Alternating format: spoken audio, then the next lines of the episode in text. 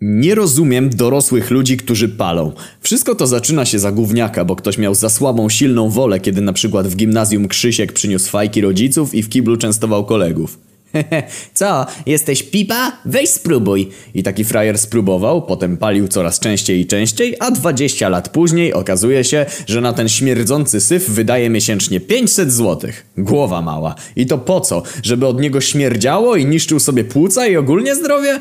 Jak to jest, że w XXI wieku ludzie nadal palą i że nadal inicjowane jest to w ten sam sposób? Bo chyba nie ma osoby, która w wieku powiedzmy 20 lat myśli sobie hmm...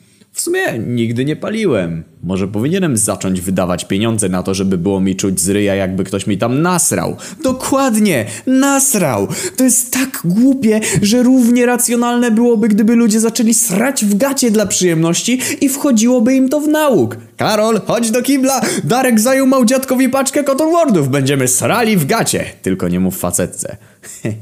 Karol, a ty wiesz w ogóle jak to się robi? Doświadczeni koledzy sracze z uśmiechem spojrzeli się na kolegę, który nieśmiało wyjął z paczki parę slipów. Wziął głęboki oddech i popuścił. Powitała to salwa śmiechu, błąd początkującego. Każdy z obecnych to zrobił, ale i tak bawi, gdy widzą jak ktoś nie ma jeszcze wprawy w obsrywaniu się i puści bąka. Od tej pory Karol należał do ekipy. Codziennie na przerwie wychodzili za szkołę, żeby zesrać się w gacie, po czym wkładali sobie w dupy gumy i tiktaki, żeby nauczyciele nie wyczuli. Coraz więcej pieniędzy szło na slipy, bo weszło to w nauk i na studiach obsrywali się już nawet i cztery razy dziennie. Niektórzy przystopowali, inni kupowali tanie majtki z Biedronki, bardziej zdesperowani kupowali na rynku wątpliwej jakości majtki z przemytu, bądź tkaninę na metry i szli sobie sami.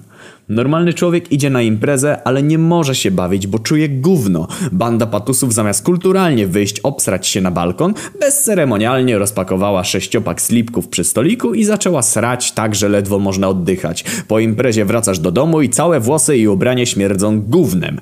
Potem słyszy się, że ktoś obiecuje w nowym roku rzucić obsrywanie gaci, ale już po kilku dniach do tego wraca, bo nauk jest zbyt silny. A wystarczyło powiedzieć Darkowi nie.